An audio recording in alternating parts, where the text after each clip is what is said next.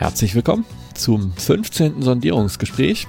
Heute sind wieder da der Jona in Dietzenbach und der Tim in äh, Darmstadt. Und hier spricht Stefan aus dem Studio Frankfurt. Ähm, wir sind immer noch inmitten der Corona-Pandemie. Wir haben den 14.06.2020. Die Infektionszahlen sind stabil auf niedrigem Niveau. Das Infektionsgeschehen nimmt aber kein Ende. Ähm, wir haben uns ein Thema vorgenommen, das Konjunkturpaket der Bundesregierung und wollten noch was über die Situation hier in Hessen sagen zu dieser Konjunkturpolitik. Ähm, wo fangen wir denn an? Hm. Es gab ein Konjunkturpaket. Es ist letztlich nur ein Kabinettsbeschluss, ne? Genau, beziehungsweise der Kabinettsbeschluss kam jetzt ja auch erst die Tage. Es gab sozusagen erstmal einen Beschluss, der von dem Koalitionsausschuss, da sitzen quasi die Spitzen der Bundesregierung und die Spitzen der die Bundesregierung tragenden Parteien, also SPD, CDU und CSU drin und diskutieren erstmal und einigen sich grund grundsätzlich auf Papiere und denen muss natürlich dann das Kabinett, also die Versammlung der Ministerinnen und Minister, die ja letztlich die Bundesregierung erst bilden, auch noch zustimmen. Und das ist jetzt passiert ähm, am Wochenende. Echt sogar erst am Wochenende. Der, okay, das andere war der Koalitionsausschuss, genau. Der hat am 3. Juni ein Papier vorgelegt äh, mit dem Titel Corona-Folgen bekämpfen, Wohlstand sichern, Zukunftsfähigkeit stärken. Ähm, ist sind 15 Seiten dicht bedrucktes Papier mit insgesamt 57 Einzelmaßnahmen. Ähm, ich glaube, es äh, nützt nichts, die alle einzeln durchzugehen. Ähm, kam das überraschend, dass sie sowas gemacht haben? Nö, ne? Also das Papier an sich, meinst du jetzt? Ja gut, das war ja groß angekündigt, aber dass sie jetzt ähm, Konjunkturpaket in der Größenordnung bringen, ich glaube, manche ja, Maßnahmen kann man schon, also manche Maßnahmen kamen schon überraschend. Waren ja zum Beispiel die Frage von der Abwrackprämie, ob die nochmal kommt oder nicht kommt, war, wurde ja vorhin dann nochmal hart umkämpft und heiß diskutiert. Mhm. Ja. Von daher. Also ich würde schon auch sagen, ähm, das Papier an sich kam natürlich nicht überraschend, weil es wurde angekündigt. Wenn man sich aber die genaue Ausgestaltung, gehen wir gleich ja wahrscheinlich nochmal drauf ein, ein, an, ein, anguckt, so rum. Hui, schwierig heute Abend ähm, dann äh, würde ich schon sagen, sind dann ein paar überraschende Sachen dabei. Und was natürlich wahnsinnig überraschend ist, ist die Höhe, ja, der Umfang des Konjunkturpaketes ähm, mit einem Volumenwert von 130 Milliarden Euro. Das sind äh, deutlich mehr als das letzte große Konjunkturpaket zur Finanzkrise 2009 oder 2008. Ich bin mir gerade gar nicht mehr so ganz genau sicher. Damals sprach man ja schon von einem bis dato nie dagewesenen, beispiellosen Kraftakt und jetzt sind wir quasi sozusagen von der von der Summe, über die wir da sprechen, nochmal deutlich, deutlich, deutlich drüber.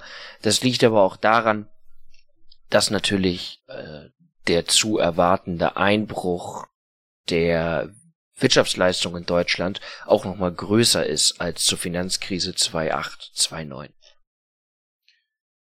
Ja, zu der Summe muss man natürlich zwei Dinge sagen. Ich glaube, also in der Finanzkrise 2008 gab es mehrere Konjunkturpakete. Ähm, die summierten sich, glaube ich, aber tatsächlich nicht auf diesen Umfang. Und naja gut, was den wirtschaftlichen Einbruch angeht, hast du natürlich recht, aber das konnte damals auch keiner so absehen, wie, wie tief dieser Einbruch wird. Ne? Also und auch heute weiß man das ja nicht genau. Letztlich war der Einbruch ja in Deutschland auch 2008 deutlich geringer, als man, was man eigentlich erwartet hatte, zwischenzeitlich. Und man ist da viel besser hinten rausgekommen. Und gerade in Deutschland und anderen Ländern sah das anders aus. Und also ich bin von der Summe auch ein bisschen geplättet. Gibt so eine, ja, leichte Diskussion, ob das alles neues Geld ist und ob man das alles so zusammenrechnen kann. Trotzdem ist es natürlich schon ein Riesenbrocken, ne? Kann man zur Unterscheidung auch nochmal der Analyse wegen äh, die unterschiedlichen Krisenhaftigkeiten der äh, 2000, von 2008 und von heute nochmal aufzeigen? Also worin sich diese künftige äh, Konjunktur- und Wirtschaftskrise unterscheiden wird? Ja, Prinzip kann man das. Das ist aber nicht so ganz einfach. Also 2008 hat es halt die Situation, dass im Grunde genommen der, der Immobilienmarkt in den USA so ein Ausgangspunkt war. Und daraufhin ähm, Blasen an den, an den Kapitalmärkten geplatzt sind. Also die Immobilienpreise waren letztlich übertrieben in den USA und das hat eine ganze Reihe an Kreditkaskaden ausfallen lassen. Also ne, die, wenn ein Kredit ausfällt, dann fällt der zweite und dritte aus und dann denken alle, um Gottes Willen, wir kriegen unser Geld aus diesen Schuldtiteln nie wieder und dann entwerten die die und dann verlieren sie selber darüber die Bonität und so löst, löst das so ein, so ein Lawineneffekt aus.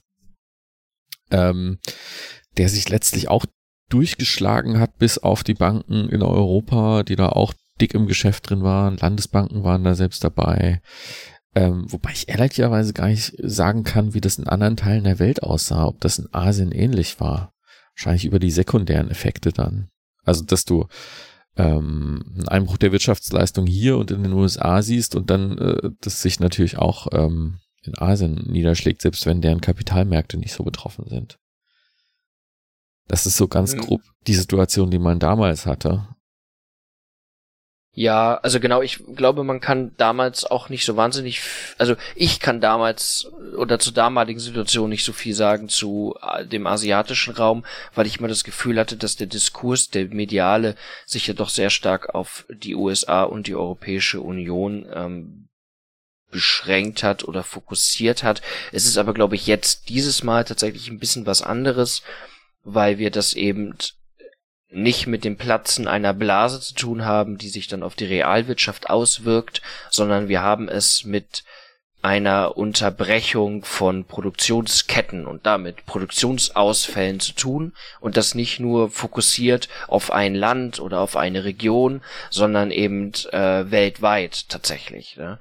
Ähm, und das ist natürlich ein Multiplikatoreffekt, der sich da herauskristallisiert, dessen Folgen, würde ich sagen, auch überhaupt noch gar nicht so abzusehen sind.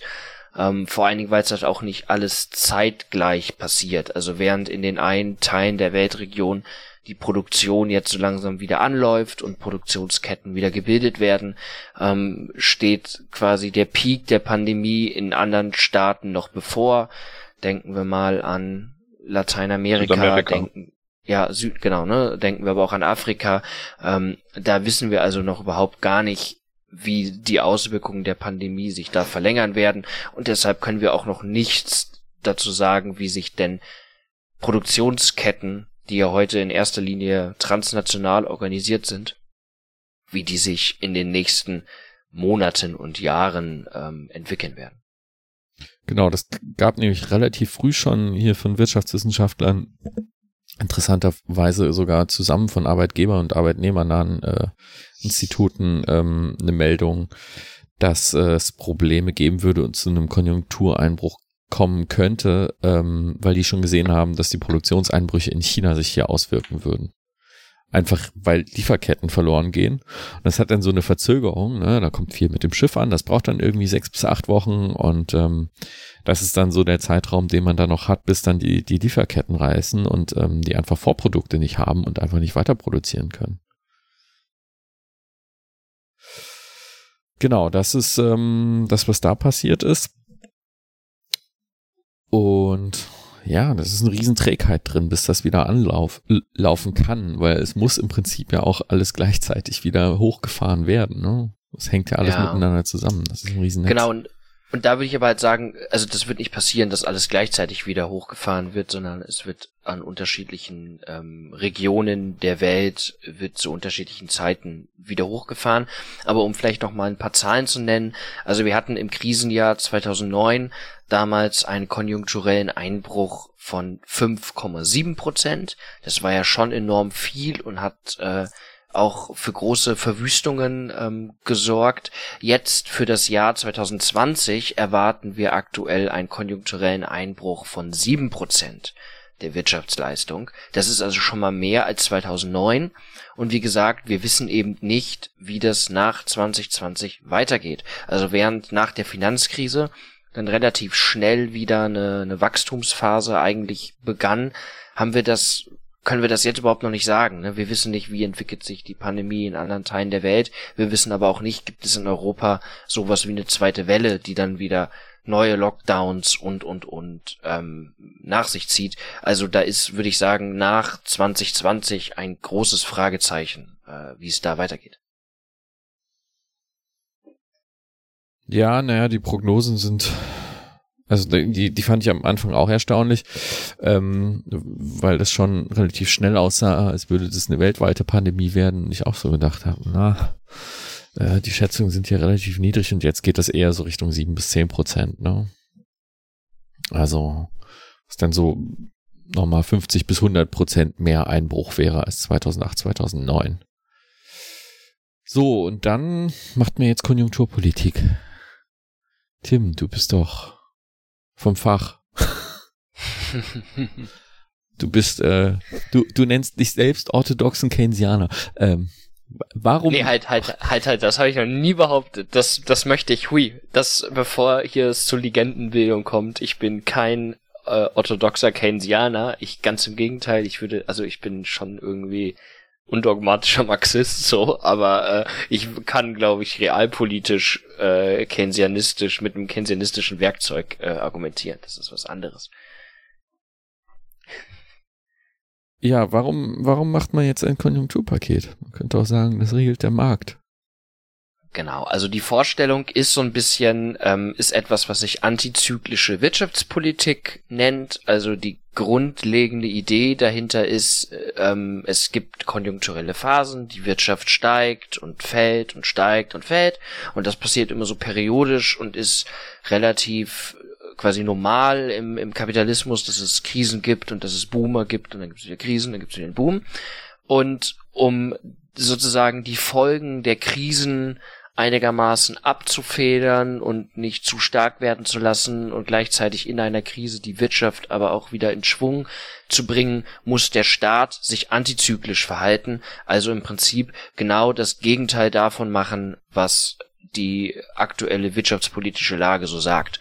Ja, das klingt ein bisschen absurd vielleicht, aber bedeutet letztendlich nichts anderes, als wenn wir gerade in einer Wirtschaftskrise sind, da muss der Staat ähm, Geld ausgeben, Geld ausgeben, Geld ausgeben, um die äh, Wirtschaft zu befeuern und die Konjunktur sozusagen wiederzubeleben.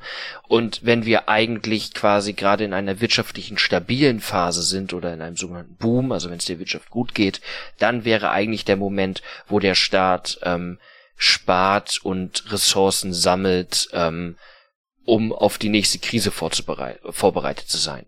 Ja, das ist im Prinzip die ähm, ja, orthodoxe Idee an der Stelle. Genau. In der Krise geben die Leute weniger Geld aus, also muss es irgendwer anderes tun. Und weil keiner da ist, macht's der Staat.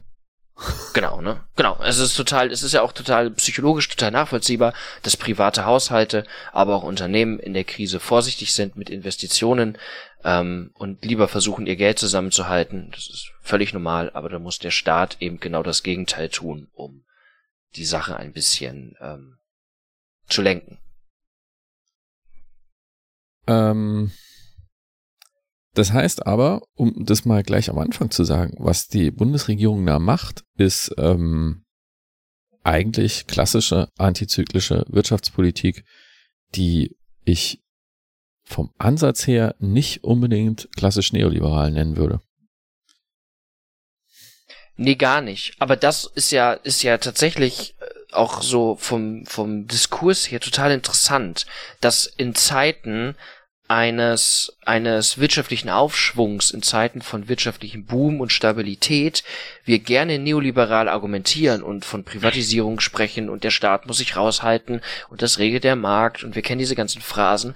Aber in dem Moment, wo dann der konjunkturelle Einbruch kommt und die Krise vor der Tür steht oder schon da ist, dann schreien selbst ähm, neo neoliberale Ökonominnen und Politikerinnen plötzlich nach dem Staat, der eingreift. Also dann ist quasi antizyklische Wirtschaftspolitik und staatliches äh, Eingreifen plötzlich alternativlos. Das ist tatsächlich äh, ein Phänomen, was wir ja auch 2008 so gesehen haben. Ähm ja, ich weiß nicht, habt ihr jetzt erstmal grundsätzlich was? Sonst würde würd ich vorschlagen, dass wir uns die, so ein paar Einzelmaßnahmen nochmal angucken. Dann werden wir auch sehen, wie äh, orthodox keynesianistisch diese Maßnahmen noch sein können oder genannt werden können. Genau, also das, was Jona gesagt hat, ist, glaube ich, bei der Bewertung dieses Konjunkturpaketes äh, für mich auch der zentrale Punkt. Also, dass man überhaupt sowas macht wie ein Konjunkturpaket, ist ja total richtig und total sinnvoll. Jetzt muss man sich aber die Maßnahmen im Detail mal angucken und überlegen, wird damit eigentlich der Sinn und Zweck von einem Konjunkturpaket erfüllt oder wird er nicht erfüllt? Ähm, und wenn nein, was macht man damit? Also genau, man muss sich quasi die Sachen im Detail angucken und dann mhm. überlegen, wie man das bewertet. So, und die erste und sicherlich prominenteste Maßnahme ist die gleich ein, ein Punkt eins hier. Der Mehrwertsteuersatz wird äh, von 19 auf 16 beziehungsweise der ermäßigste von 7 auf 5 Prozent gesenkt und zwar befristet vom 1.7. bis zum 31.12.2020. Das kostet 20 Milliarden wird das hier beziffert. Ähm, ist, äh, deshalb am weitesten diskutiert worden, weil es natürlich sofort die Frage gibt, wie wirkt sich das aus? Ne? Also Mehrwertsteuer ist eine Umsatzsteuer. Das heißt, wer Umsatz macht, muss auf diesen Umsatz, allein weil er Umsatz macht, und zwar nur Umsatz und kein Gewinn, äh, Steuern zahlen und üblicherweise wird das auf die Preise umgeschlagen. Und jetzt könnte man annehmen, wenn diese Umsatzsteuer sinkt, dann müssten ja eigentlich auch die Preise sinken können. Das wäre ja gut für die Verbraucher, dann kaufen die mehr. Das ist ja so eins der Argumente, die man da hört. Ähm, was ist euer Reflex dabei? Fragen wir mal so rum. Na, der erste Moment ist ja eigentlich, dass es, dass man denken könnte, na gut, das könnte positiv für alle ein, äh, äh, ja, Gehaltsgruppen sein. Also egal ob jetzt äh, Hartz-IV-Empfänger oder Millionär, man bezahlt dann an der Supermarkttheke weniger. Ja, ich bin da äh, an der Stelle deutlich skeptischer. Also ich sehe natürlich den Punkt, irgendwie zu sagen, gerade ähm, Menschen mit niedrigeren Einkommen geben natürlich proportional überdurchschnittlich mehr Geld für die Mehrwertsteuer aus als Menschen mit hohen Einkommen. Das heißt, dass insbesondere Menschen mit äh, niedrigem Einkommen von einer Senkung der Mehrwertsteuer äh, profitieren könnten, sofern denn die Preissenkungen auch weitergegeben werden. Das ist, glaube ich, das Argument, was dahinter steckt. Und das klingt ja erstmal valide. Wenn man dann aber irgendwie nochmal genauer hinkommt, oder auch, auch so grundsätzlich, ne, würde man ja von dem linken Kompass irgendwie sagen, VerbraucherInnensteuern sind irgendwie immer nicht so gut und müssen irgendwie gesenkt werden und Vermögen dagegen müssen irgendwie besteuert werden. Also VerbraucherInnensteuer runter und Vermögensteuern hoch, das wäre auch irgendwie so eine Kompassrichtung, die man aus der linken Perspektive schon durchaus haben kann. Mein Problem ist allerdings mehrschneidig. Also zum einen überlege ich mir, ob denn diese Preissenkungen wirklich nach unten weitergegeben werden. Das ist so meine erste Überlegung. Oder ob nicht dann einfach ähm, von Seiten der Industrie ein höherer Gewinn erwirtschaftet wird. Die zweite Überlegung, die ich habe, nur weil Produkte weniger Geld kosten, sollten die Preise oder die Preissenkungen nach unten weitergegeben werden. Nur weil Produkte also weniger Geld kosten, kaufen die Leute auch mehr? Und der dritte Punkt ist, ist das denn total sinnvoll als Staat in einer konjunkturellen Krise auf Steuereinnahmen zu verzichten? Oder macht das nicht eher Sinn, mit diesen Steuereinnahmen irgendwie was, also diese Steuereinnahmen vernünftig zu investieren? Das sind meine drei Fragezeichen, die ich an der Stelle im Kopf habe. Was war das erste? Ob die Preise weitergegeben werden? Genau. Hm. Ja, das ist auch der interessanteste eigentlich dabei. Ähm, von den Leuten, also das erste ist, was du angesprochen hast, das sehe ich auch so. ähm, dass die Verteilungswirkung der Mehrwertsteuer generell ungünstig ist. Also ne, Leute, die wenig Einkommen haben, müssen quasi alles ausgeben, um über die Runden zu kommen. Dementsprechend schlägt sich eine höhere Mehrwertsteuer bei denen auch stärker nieder, ähm, als wenn jemand einfach Geld sparen kann. Der zahlt halt darauf keine Mehrwertsteuer. Insofern ist so eine Mehrwertsteuersenkung eigentlich erstmal verteilungspolitisch vergleichsweise günstig. Ähm, wenn das in den Preisen weitergegeben wird. Und es gab, also die Leute, die das alles ganz toll finden, haben jetzt eine Studie zitiert, ähm, die es dazu gab aus dem Jahr 2008 oder 2009, weil man das in Großbritannien in der letzten, also in der Finanzkrise auch gemacht hat. Ähm, die ist nicht so ganz valide, weil die ist zu einem Zeitpunkt gemacht worden, wo die Maßnahme noch nicht abgeschlossen war, äh, also wo die Befristung noch nicht rum war. Ähm, aber dort kommt raus, dass die schon zu drei Viertel, äh, dass das weitergegeben wurde. Also nicht voll, aber ne, nur ein Viertel blieb quasi in den Unternehmen hängen. Ähm, es gibt ein anderes Argument, wo man sagen muss, dass das durchaus funktionieren kann. Ähm, Gerade in den Bereichen, wo du Leute hast, die ihr Geld fast vollständig ausgeben müssen. Gerade im Lebensmittelbereich haben wir in Deutschland einen enorm starken Wettbewerb über die Preise. Also Lebensmittel in Deutschland sind europaweit im Vergleich sehr günstig. Und du hast einen harten Preiskampf und es kann sich kaum ein Einzelhändler leisten, ähm, solche Preisvorteile liegen zu lassen, weil dann kaufen die Leute nicht mehr bei ihm. Die haben auch, also die großen Einzelhändler haben auch gleich äh, vorgegeben, dass sie das weitergeben. Das wird nicht bei jedem einzelnen Preis passieren, weil das, diese Preise immer Mischkalkulationen sind. Aber das wird man, glaube ich, im, im Großen und Ganzen in dem Bereich schon sehen. In anderen Bereichen weil du sagtest, Industrie ähm, ist ja eine Steuer, die nur von Verbrauchern gezahlt wird. Also ob jetzt Autos deshalb billiger werden, das weiß ich nicht. Oder weiß ich nicht, lang, langlebige Konsumgüter, ob die wirklich billiger werden, da kommt es echt drauf an, wie hart der Wettbewerb in diesen Segmenten ist. Mhm. Genau, und ich glaube, aber das ist so die eine. Und das, das ist, das ist auch, auch ein hartes Argument gegen so eine Befristung. Also wenn man das langfristig macht, ähm, dann wird sich das langfristig schon über die Preise wiederfinden, irgendwie. Ähm, also die, die Gewinnmargen werden nicht deshalb höher ausfallen. Nicht dauerhaft, ja. über, über einen Zeitraum schon. Auf der anderen Seite wäre das konjunkturpolitisch natürlich genau falsch. Also konjunkturpolitisch ist es schon interessant hinzugehen, zu sagen, wir machen das jetzt, damit die Leute das Geld jetzt ausgeben, weil jetzt irgendwas billiger ist. Ja, genau, also sozusagen, ob sich die Preise oder ob, ob sich die Senkung der Mehrwertsteuer in den niedrigen Preisen durchschlägt, ja oder nein, ist, glaube ich, tatsächlich eine Frage am Endeffekt, die stark mit den Unternehmen zu tun hängt und die Frage, ob die die Preissenkung durchgeben oder nicht. Was ich aber aus makroökonomischer Perspektive die eigentlich viel spannendere Frage finde, ist eigentlich, bringt das Ganze denn überhaupt den gewünschten Effekt? Also kaufen die Leute mehr? Und da werden wir sehen, das ist auch eine generelle Kritik an diesem Konjunkturpaket, die ich hätte, kommen wir auch äh, später garantiert nochmal dazu. Die meisten oder viele von den Maßnahmen, die die Bundesregierung getroffen hab, hat, laufen im Grund genommen auf die Idee zu, wir tun irgendwas, damit am Ende die Verbraucherinnen und Verbraucher mehr Geld zur Verfügung haben, um mehr Güter zu kaufen, also die private Nachfrage soll steigen.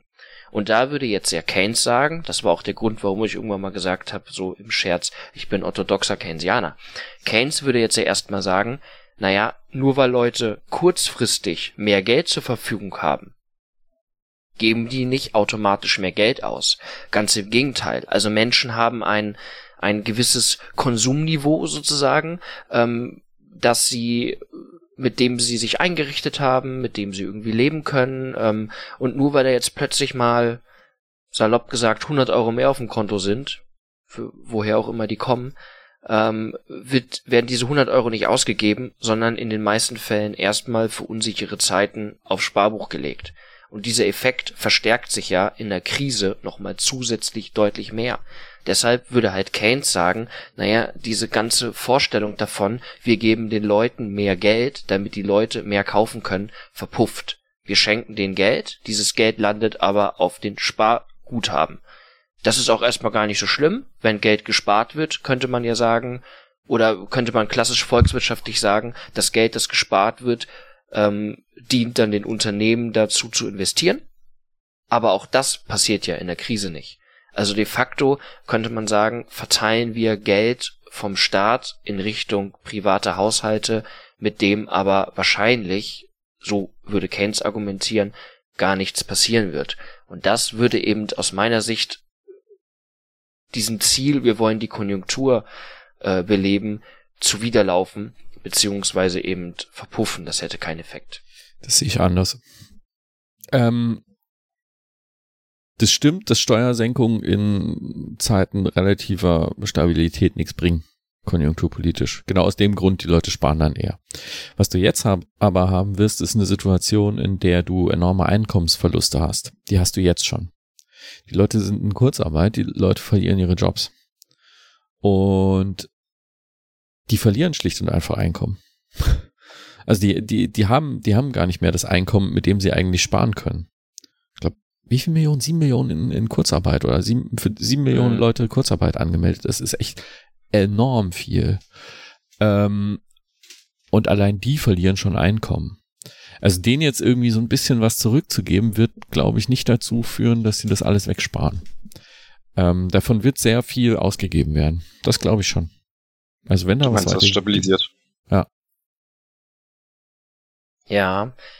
Ja, also das ist natürlich eine, eine interessante Frage. Also ich glaube, Leute, die real von Einkommensverlusten bedroht sind, ähm, die können mit zusätzlichen Geldern sowieso was anfangen genauso wie Menschen, die einfach auch ein so geringes Einkommen haben, dass sie überhaupt gar nicht sparen mhm. können. Also es gibt ja sowas wie einen autonomen Konsum, also eine bestimmte Zahl an äh, Konsumausgaben, die ich überhaupt tätigen muss, mhm. um quasi am gesellschaftlichen Leben teilzunehmen und zu überleben. Ähm, Menschen, deren Einkommen unter dieser Grenze liegt, verschulden sich permanent. Denen gibt natürlich so eine Politik auch Luft zum Atmen, das ist total richtig. Aber, und das würde ich halt sagen, in dem Moment, wo Sparen möglich ist, ähm, wird Sparen auch stattfinden, dann verstärkt. Und da muss man, glaube ich, tatsächlich genau hingucken, wie viele Leute sind das denn, die von realen Einkommensverlusten betroffen sind ähm, und wie viele Leute stagnieren in ihrem Einkommen aktuell. Und da haben wir, oder habe ich zumindest keine Zahlen, weshalb mir das jetzt irgendwie schwer fällt, das in ein Verhältnis zu setzen. Aber ich glaube, man kann irgendwie sagen, es gibt da auch innerhalb der Ökonomie unterschiedliche Auffassungen in der Frage, wie sich das auswirkt. Ähm, und also wir wissen es einfach nicht. Wir werden es vielleicht retroperspektiv analysieren können, ob die Maßnahme was gebracht hat oder nicht. Aber mir würde es jetzt auch schwer fallen, da eine klare Prognose abzugeben. Genau, aber einen Aspekt will ich noch ansprechen. Ähm, es wird gern dann argumentiert zu sagen, naja, dann stecken sich die Unternehmen das ein. Ähm, ich glaube, auch das wird zum erheblichen Teil passieren. Ne? Selbst diese Studie aus Großbritannien sagt ja irgendwie ein Viertel dieser, dieser Umsatzsteuersenkung ähm, stecken sich die Unternehmen ein. Aber selbst da würde ich argumentieren, im Moment ist das eigentlich gar nicht falsch. Weil im Moment willst du eigentlich verhindern, dass die Unternehmen wegen dieser Krise pleite gehen. Du wirst kaum sehen, also du wirst in einigen Bereichen wirst du sehen, dass Unternehmen das einstecken, diese Mehrwertsteuersenkung, äh, weil der Wettbewerbsdruck nicht so hoch ist und äh, gleichzeitig werden sie Gewinne machen. Das werden aber unter Umständen gar nicht so viele sein. Also diese Situation gibt es einfach nicht her, dass man erwartet, dass die Unternehmensgewinne jetzt sprudeln. Deshalb finde ich, kann man das schon hinnehmen. Also ich finde, äh, am, am Ende habe ich an dieser Maßnahme gar nicht so viel auszusetzen. Ich, ich glaube, die Befristung ist falsch. Ich glaube aber auch, diese Befristung wird nicht bleiben. Aus einem ganz einfachen Grund. Man wird nicht am 1. Januar 2021, was Bundestagswahljahr ist, sich in der großen Koalition hinsetzen und sagen, wir erhöhen die Mehrwertsteuer wieder. Das werden die nicht machen. Weil das wird sich garantiert auf die Preise auswirken. Auf die Wahlergebnis. ja, und auf die Wahlergebnis auch. auch, ja. ja. Nee, genau, also ich würde auch sagen, natürlich ist eine Senkung der Mehrwertsteuer nicht von Grund auf falsch. Ich, ne, ich habe ja klar ja, ja. gerade noch mal gesagt, also mein mein Kompass ist immer Vermögensteuern runter, äh, Verbrauchersteuern runter, Vermögensteuern hoch, so rum natürlich. Aber meine Frage ist eben, ob diese Maßnahme eine konjunkturelle Auswirkung hat oder ob quasi das Geld einfach verpufft. Und da bin ich noch nicht so überzeugt. Aber das wird, ist halt so, ne, da können wir jetzt mit ökonomischer Theorie drüber diskutieren. Am Ende wird das halt die Empirie zeigen.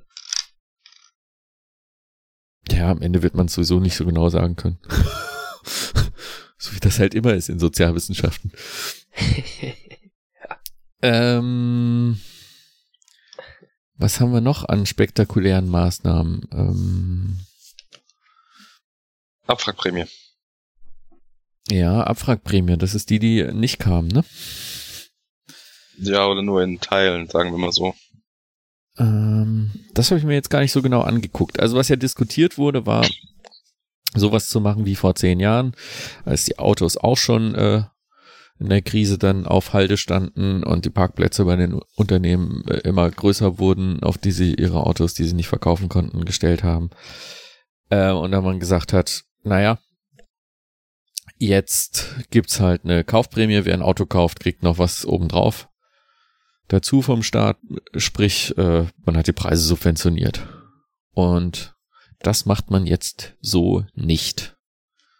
Was macht man stattdessen? Also man muss ja sagen, dass die äh, Autolobby im Vorhinein alles dran gesetzt hat, dass es nochmal so kommt wie vor zehn Jahren. Dass das nicht geglückt ist, kann man als Miniaturerfolg sehen äh, der Sozialdemokratie vielleicht. Ähm, darüber kann man vielleicht auch nochmal gesondert sprechen. Ähm, Im Großen und Ganzen wird es Kaufanreize für Elektroautos geben. Aber auch, das muss man ja noch einschränkend hinzusagen, für sogenannte Hybride und Plug-in-Hybride, die durchaus auch noch mit Verbrennungsmotoren fahren. Und das wurde unterschiedlich in meiner äh, Facebook und sonst wie Social Media Bubble aufgenommen. Das äh, wurde quasi als Zugeständnis oft angesehen, weil halt gerade sowas wie Plug-in-Hybride ähm, ja de facto auch, also empirisch nachgewiesen so gut wie nie mit ihrem äh, Elektromotor fahren, sondern quasi dauerhaft mit ihrem Diesel oder Benziner. Ähm, da gab es ja noch was anderes. Gab es da nicht eine, eine Preisobergrenze, bis zu deren Zuschuss gezahlt wird? Ich glaube, dass ähm, es gibt jetzt äh, Kaufanreize für Elektrofahrzeuge und Plug-in-Hybride. Und der Bund hat bisher für Elektroautos bis 40.000 Euro Listenpreis 3.000 Euro gezahlt. Das wird verdoppelt auf 6.000. Mhm. Bei Plug-in-Hybriden werden es von 2.250 auf 4.500 Euro verdoppelt und über 40.000 Euro ähm, werden die Zuschüsse auch verdoppelt. Allerdings sind die ein bisschen kleiner. Ist einmal jetzt neu 5.000 Euro und äh, neu 3.750 Euro für Plug-in-Hybride. Und über 65.000 Euro gibt's nix. 4.500. Gibt's noch was? Okay. Ja. Okay. Ja. Aber gibt's da neu was dazu oder nicht? Die ja, haben es nämlich, glaube ich, nicht erhöht. Also vorher waren es 3750, habe ich hier. Okay. Also 750 mehr als vorher. Naja. Gut. Aber gerade bei den kleinen Elektroautos wird's dann interessant, ne? Mhm. Also für ein Elektroauto 9000 Euro Kaufprämien zu kriegen, das äh, ist schon ordentlich. Ja, ich glaube, also dazu glaube ich müssen wir müssen wir drei Sachen sagen. Ähm, also das eine ist natürlich die klimaschutzpolitische Komponente. Es ist relativ klar, wir brauchen eine Verkehrswende, wir brauchen einen sozial-ökologischen Umbau, eine Abwrackprämie auf ein, den Verbrennermotor wäre klimapolitisch nicht zu vermitteln gewesen und ein absoluter Skandal. Da ist es gut, dass die Bund oder dass die SPD sich an dieser Stelle durchgesetzt hat und gesagt hat, mit wir machen das nicht. Da muss man Saskia Esken der, der das wohl hauptsächlich zu verdanken ist, dass sie so hart geblieben ist, so hört man ähm, aus äh, entsprechenden Kreisen, muss man an der Stelle auch wirklich mal äh, Lob zusprechen. Das hat die wirklich, wirklich gut gemacht. Ähm, der zweite Punkt, glaube ich, den man sagen muss, ist aber auch die ökonomische Bewertung einer Abwrackprämie. Denn wir hatten ja 2009 schon einmal eine ähm, Abwrackprämie und da gibt es Studien, die eben sagen, dass ähm, diese Abwrackprämie, die wir 2009 hatten, gar nicht so positiv zu bewerten ist, wie sie die Automobilindustrie und leider auch die IG Metall lange Zeit vor sich hingetragen hat. Denn durch diese Abwrackprämie von 2,9 wurde nicht ein einziges Auto mehr verkauft, sondern die Konsumentinnen und Konsumenten haben quasi nur ihre ohnehin schon getroffenen Kaufentscheidungen für ein neues Auto vorgezogen. Und das hat einen total lustigen Effekt. 2009, 2010 gab es zwar ein erhöhtes Pensum an verkauften Fahrzeugen, Dafür sind dann aber 2011 und 2012 die Absätze in der Automobilindustrie massiv eingebrochen. Ähm, und wir hatten da dann plötzlich das Struggeln von Automobilherstellern wie Opel oder anderen. Also sozusagen das Problem der Automobilindustrie hatte sich nur um zwei Jahre äh, nach hinten verschoben. Was man jetzt vielleicht sagen kann, das ist ja gut, wenn die ganze Wirtschaft äh, kriselt, ist es ja vielleicht ganz gut, wenn jetzt ausgerechnet die Automobil Krise da nicht auch noch gleichzeitig kriselt, sondern erst zwei Jahre später. Aber so wirklich ökonomisch Sinn gemacht hatte das an der Stelle nicht. Das dritte, was man aber jetzt, glaube ich, zu dieser Abwrackprämie für Elektroautos und Hybride sagen muss, ist, das ist ja natürlich eine ganz klassische nationale industriepolitische Strategie, die da gefahren wird. Also irgendwie zu sagen, wir brauchen eine Mobilitätswende. Ich würde ja sagen, wir brauchen eigentlich einen Rückgang des Individualverkehrs und mehr besseren, kostenloseren äh, ÖPNV, ähm, mehr Fahrradinfrastruktur, Carsharing und das Ganze. Aber trotzdem zu sagen, erstmal, wir müssen aus dem Verbrennungsmotor aussteigen, ist ja schon erstmal der richtige Schritt. Und dann zu sagen, okay, wir wollen das industriepolitisch lenken über eine ähm, Kaufprämie für Elektroautos, würde ich ja erstmal sagen, ja, kann man machen, ist gut. Und dass die jetzt quasi äh, billigere Elektrofahrzeuge und die Mittelklassen-Elektrofahrzeuge höher bezuschussen als die teuren Luxuslimousinen, hat natürlich auch was mit einer nationalstaatlichen Industriepolitik zu tun, weil man eben will, dass sich die Leute den Mercedes kaufen und nicht den Tesla. So, ne, ich glaube, das ist das, was da letztendlich äh, dahinter steckt. Aber ich muss sagen, wenn die Menschen ihre äh, Kaufentscheidung jetzt um ein oder zwei Jahre vorziehen, dann wäre das ja in dem Fall äh, umweltpolitisch eigentlich zu befürworten, weil dann halt zwei Jahre weniger ähm, Diesel und Benziner durch die Gegend fahren. Ja, ja, total. Aber ich glaube, da muss man halt, äh, wie gesagt, gucken, was ist die Wirkung. Also konjunkturell als Konjunkturpaket Maßnahme taugt das natürlich nicht. Aber zu sagen, wir machen eine Subvention für die äh, saubere Antriebstechnologie, ob das dann auch immer so stimmt, ist wieder was anderes. Das ist natürlich aber industriepolitisch schon vernünftig, total unabhängig davon, ob wir jetzt in einer, in einer Konjunkturkrise sind oder nicht. Also, das meinte ich damit nur. Naja, also ob das umweltpolitisch irgendwie klug ist, weiß ich nicht. Weil im Zweifel führt es halt auch dazu, dass funktionierende Fahrzeuge einfach früher verschrottet werden. Das ähm, ist von der Gesamtbilanz schwer zu fassen. Also da habe ich meine Zweifel, ob das klug ist. Oder ob man den, den alten Diesel vielleicht doch nochmal zwei Jahre fahren sollte und dann auf einen vernünftig ausgebauten ÖPNV umsteigt. Ähm, aber das ist, glaube ich, auch Wunschdenken. Aber industriepolitisch, also konjunkturpolitisch sehe ich es auch wie, wie, wie Tim. Hm, industriepolitisch finde ich es interessant. Ähm, es könnte gerade so Herstellern wie Renault, die mit, mit Modellen da gut dabei sind, in diesem unteren Preissegment echt nochmal ähm, Prämien geben dafür, dass sie da eben gut dabei sind und insgesamt könnte es dazu beitragen, da gab es ja auch noch mehr, äh, die wollen ja auch die Ladeinfrastruktur für Elektroautos ausbauen. Also es könnte echt dazu beitragen, dass Elektromobilität ähm, stärker in den Markt kommt.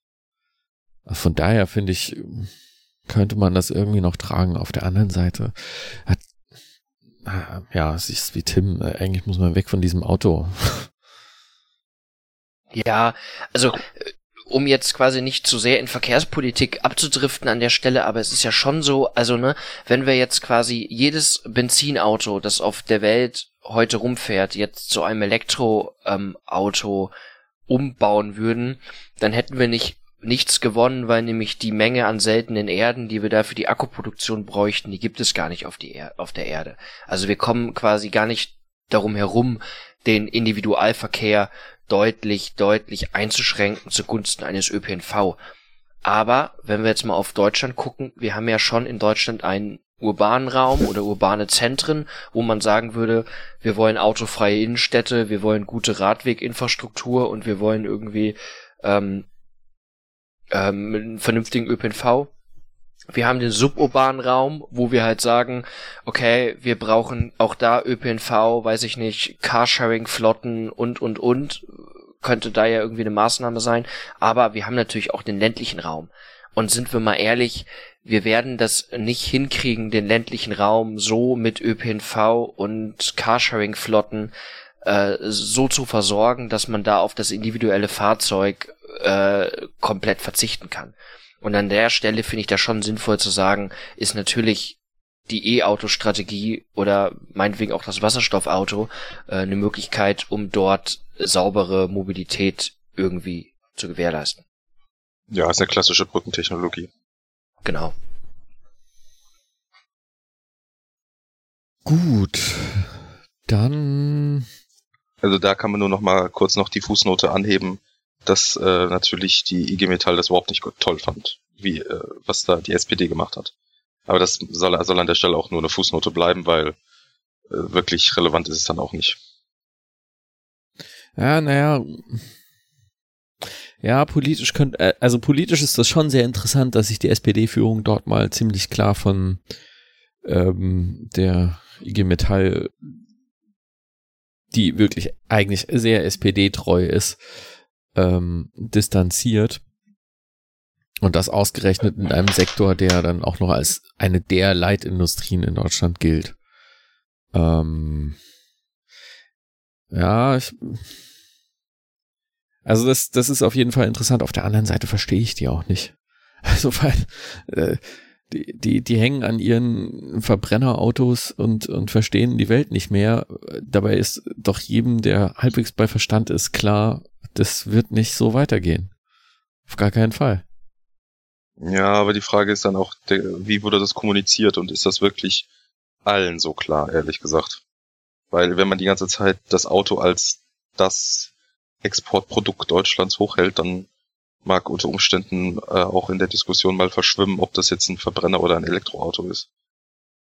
Also ich glaube nicht, dass da immer so klar kommuniziert wird innerhalb der Organisation, dass jetzt der Verbrenner einfach mal vorbei ist. Ja. Ja. Schwierige Diskussion.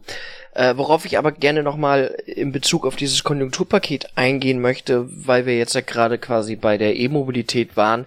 Es gibt natürlich jetzt mit diesem Konjunkturpaket endlich auch sowas wie eine Wasserstoffstrategie.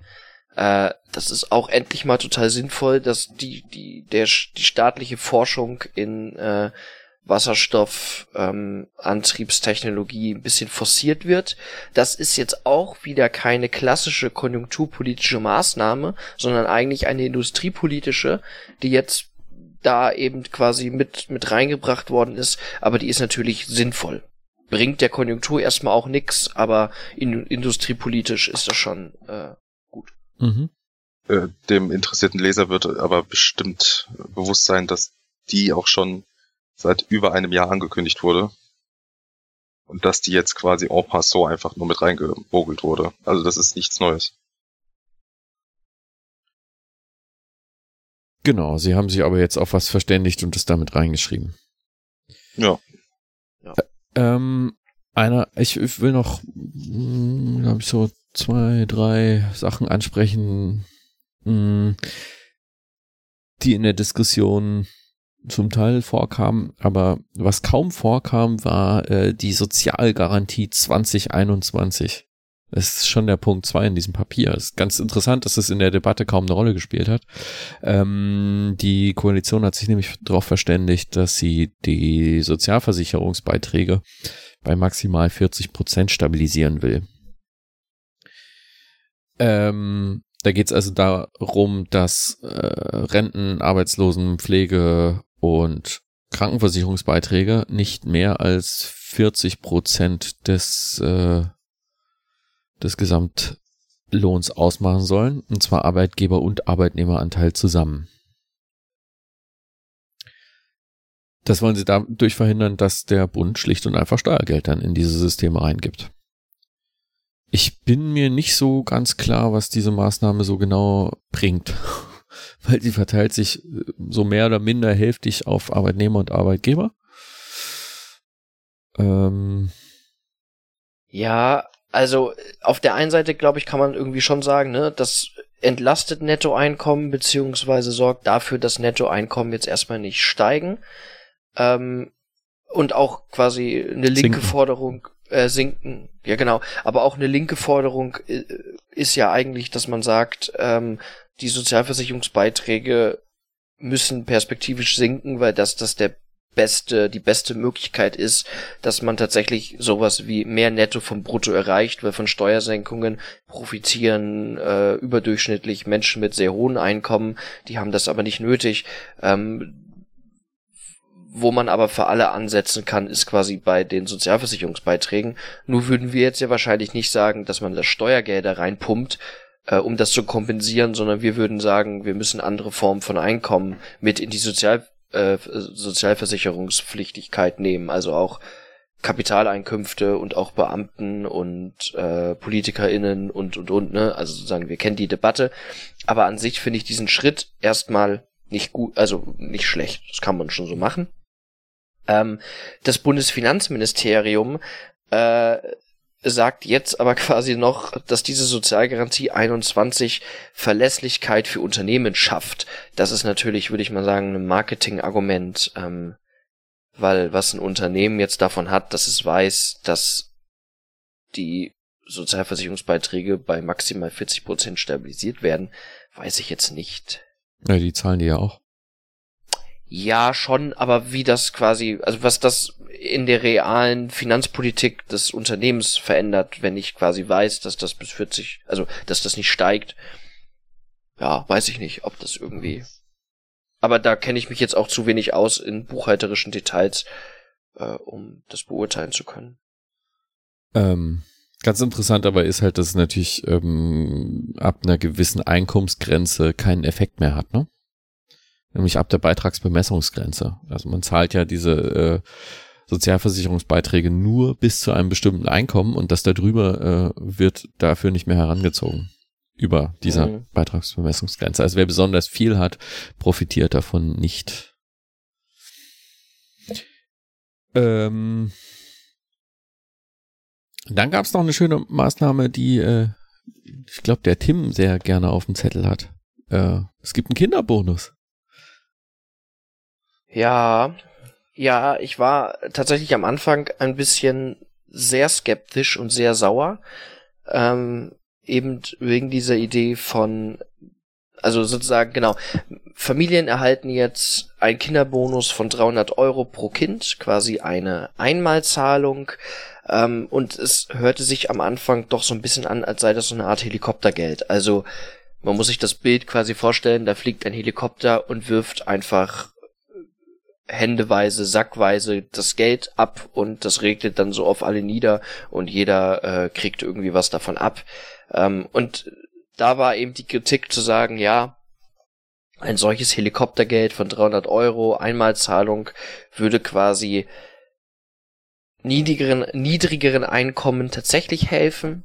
Weil dann so lange Anschaffungen wie irgendwie der neue Kinderwagen oder oder oder dann auch getätigt werden können, äh, würde also diesen Personen helfen, würde gleichzeitig aber auch die private Nachfrage ankurbeln und so dadurch die Konjunktur beheben.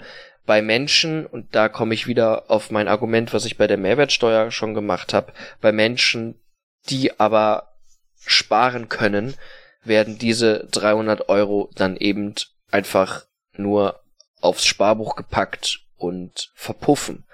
Ähm, damit haben also quasi keine konjunkturelle Auswirkung. Jetzt ist es aber, das habe ich jetzt mittlerweile auch gelernt, ein bisschen anders.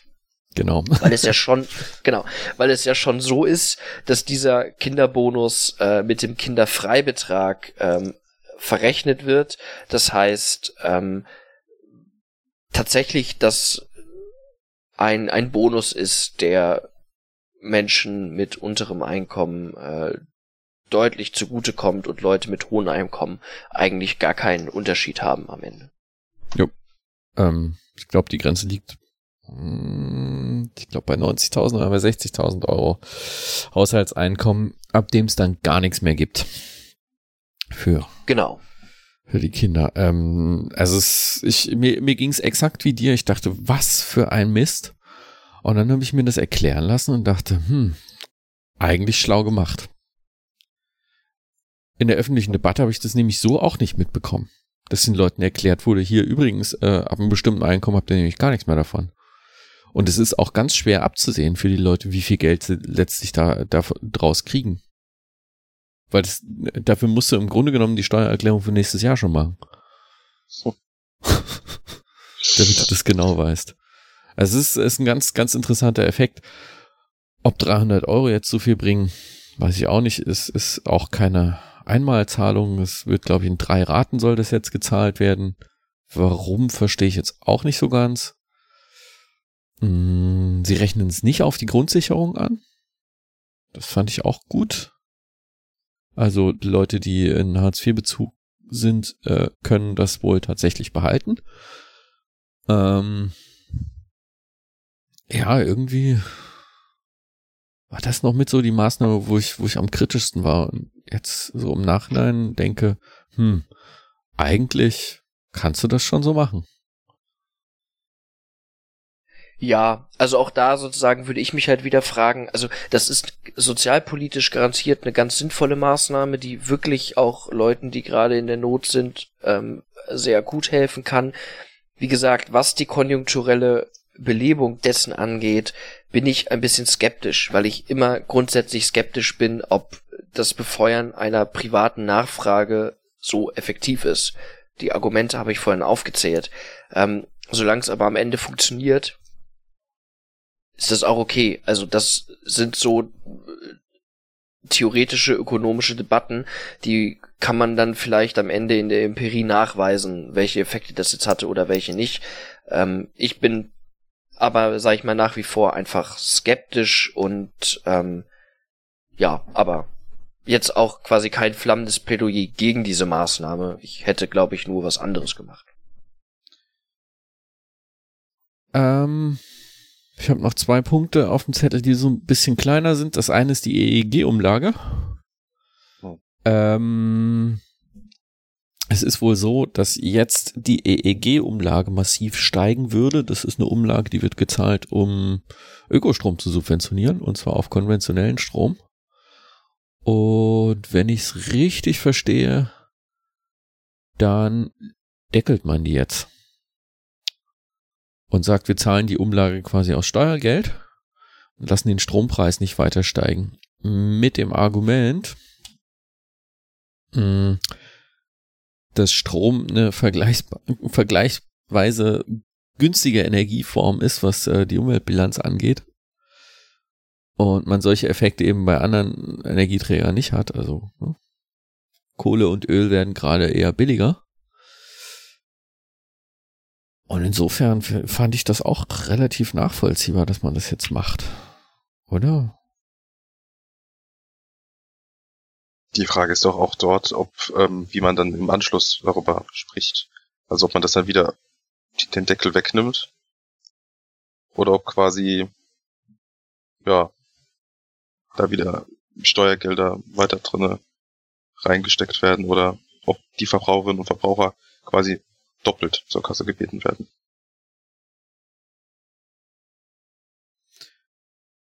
Naja gut, im Prinzip ist es die Frage, ob du äh, Mechanismus hast, wo du aus den Strompreisen den, den Ökostrom subventionierst oder ob du dafür Steuergeld in die Hand nimmst.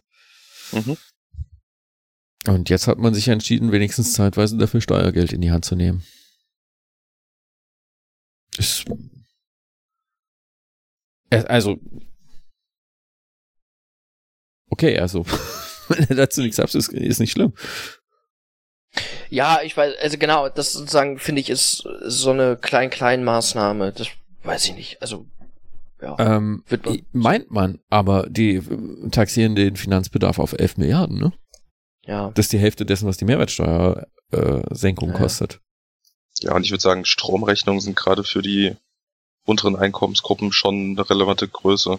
Ja, ja. Ja, voll, voll. Ja, genau. Sag noch mal den letzten Punkt. Ich würde nämlich, glaube ich, gerne noch mal Mein was, letzten Punkt, was, über den ja, ja, wurde was, in der Öffentlichkeit so gut wie gar nicht diskutiert.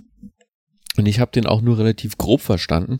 Da sind nämlich eine ganze Reihe äh, steuerlicher Maßnahmen drin, die Unternehmen ent äh, entlasten. Und zwar im Wesentlichen geht's ähm, dort um steuerlichen Verlustrücktrag. Das heißt, dass man sich Verluste, die man dieses Jahr einfährt, auf Gewinnbesteuerung aus Vorjahren anrechnen lassen kann. Das heißt, die Gewinne der Vorjahre werden nachträglich weniger besteuert. Und ähm, das ist jetzt nicht so riesig, aber dann gibt's noch äh, degressive Abschreibung, also so, so Abschreibungsmaßnahmen.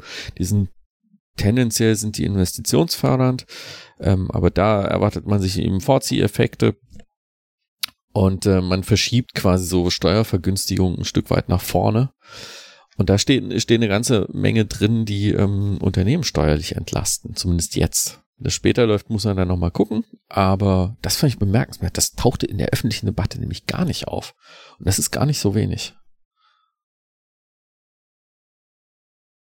Hm. Also kann ich tatsächlich auch gar nicht so wahnsinnig viel dazu sagen, weil das ja, auch Punkte total verschwurbeltes Steuerrecht. Das ist äh ja, also ja, da verstehe ich im Zweifel auch nichts äh, davon. Das muss man so sagen.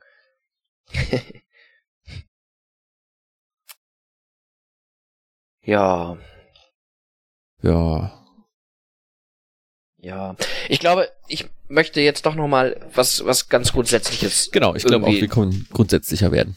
Wenn Jona, ja, oder ja, hast, du, also, hast du noch was? Ja, nö. Auf geht's. Gut. Ja, also was, was wir jetzt ja bisher nicht gesprochen haben als Einzelmaßnahmen, was aber auch total äh, sinnvoll äh, ist, sind natürlich diese ganzen ähm, Überbrückungsgelder für äh, Gewinne, die ausbleiben bei Städte und Gemeinden, bei Unternehmen, bei der Bahn, so Geschichten auch, dass jetzt der Bund dauerhaft ähm, sich mehr an den, den Zahlungen oder an den Kosten für Unterkünfte von Menschen in Hartz IV beteiligt, also auch dauerhaft unbefristet.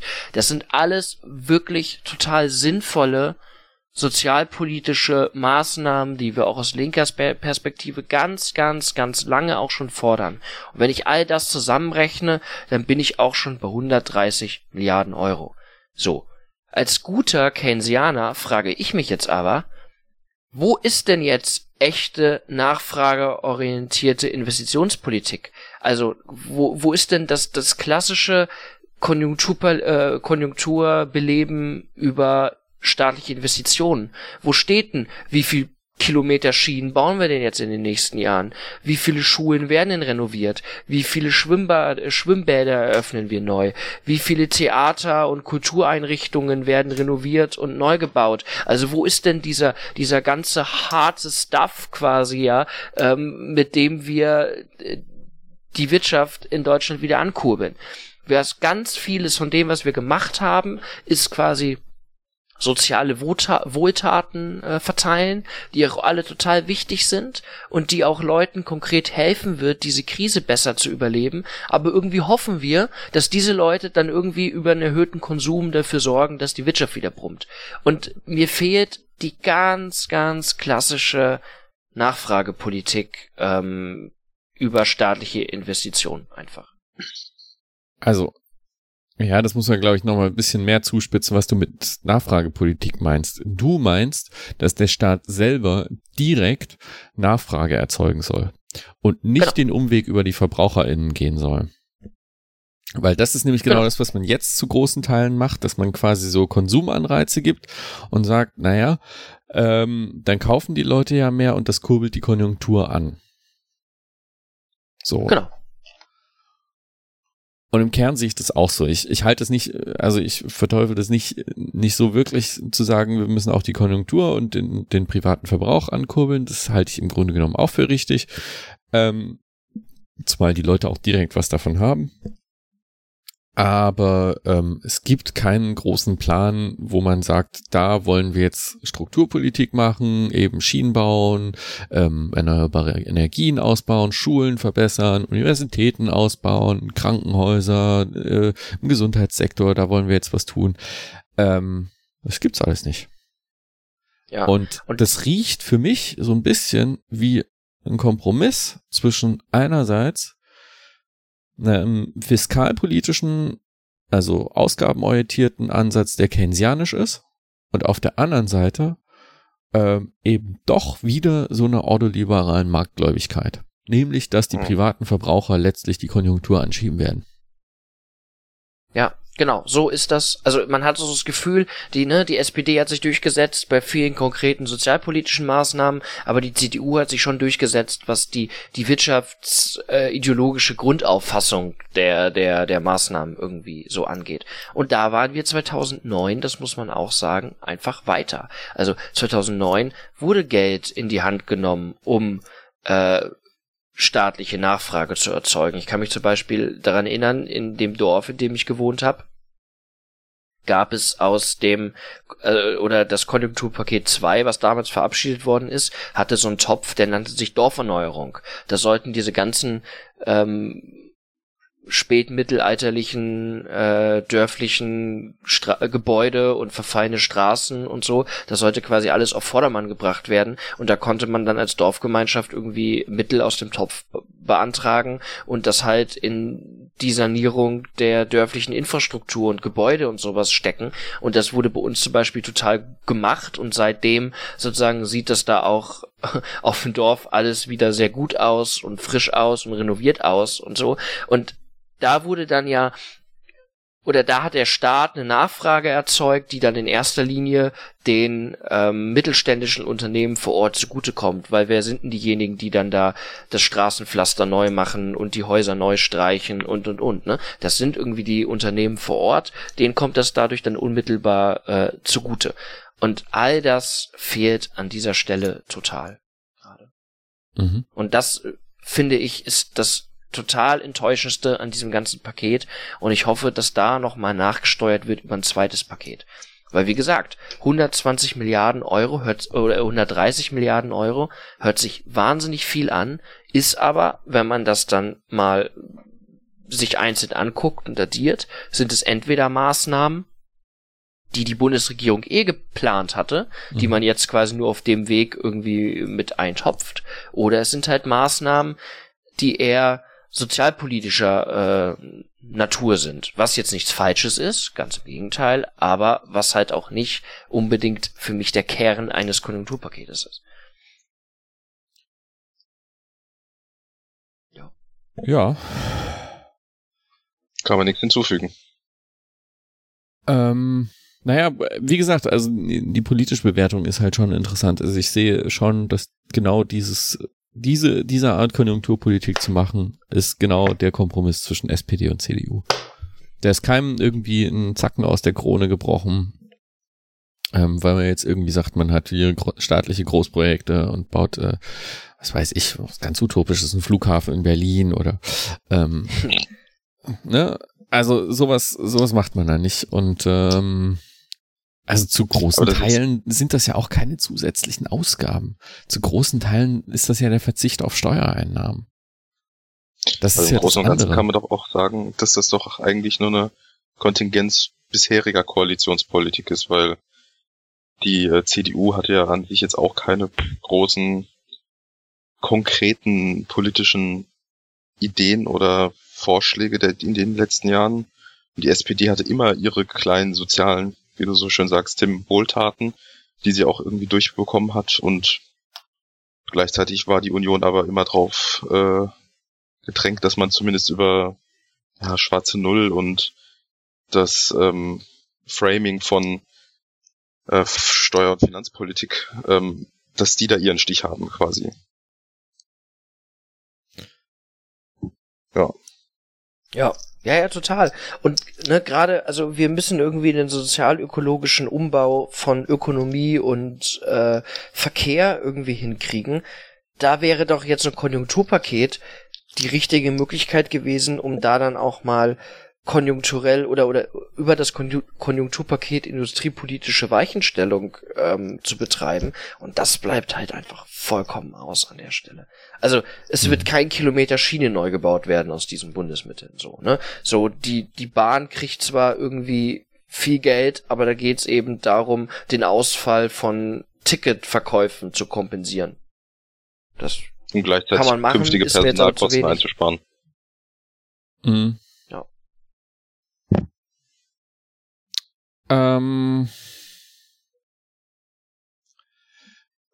du sagtest, dass, ähm, also Tim sagte, äh, dass es im letzten Konjunkturpaket dann so Maßnahmen noch gab, Dorferneuerung und so. Ähm, das hast du jetzt mal so äh, geflissentlich der Bundesebene ähm, zugeschrieben, aber das hast du natürlich äh, der hessischen Landesregierung zu verdanken. Stimmt, das war die Landesregierung, das ist richtig. Ja. ähm, ich glaube, da kann man die, auch nochmal die, um, um jetzt die, um jetzt die Überleitung vielleicht nochmal zu machen, also wenn man sagt, okay, irgendwie schafft es der Bund nicht, vernünftige staatliche Nachfragepolitik zu machen oder Infrastrukturprojekte zu fahren, dann muss das jetzt halt das Land tun und hoffen, dass die hessische Landesregierung in ihrer Weisheit sich um genau diese Fragen denn kümmert. Genau, die hessische Landesregierung hat nämlich jetzt auch einen großen Plan vorgelegt. Ähm, Sie machen ein Sondervermögen.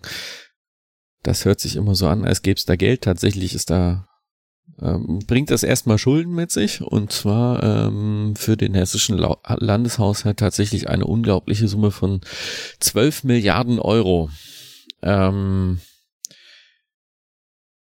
das heißt, die gründen quasi äh, einen, ja, das ist so eine so eine Körperschaft öffentlichen Rechts, also irgendein ne, Akteur, der kann aber selbst nichts machen.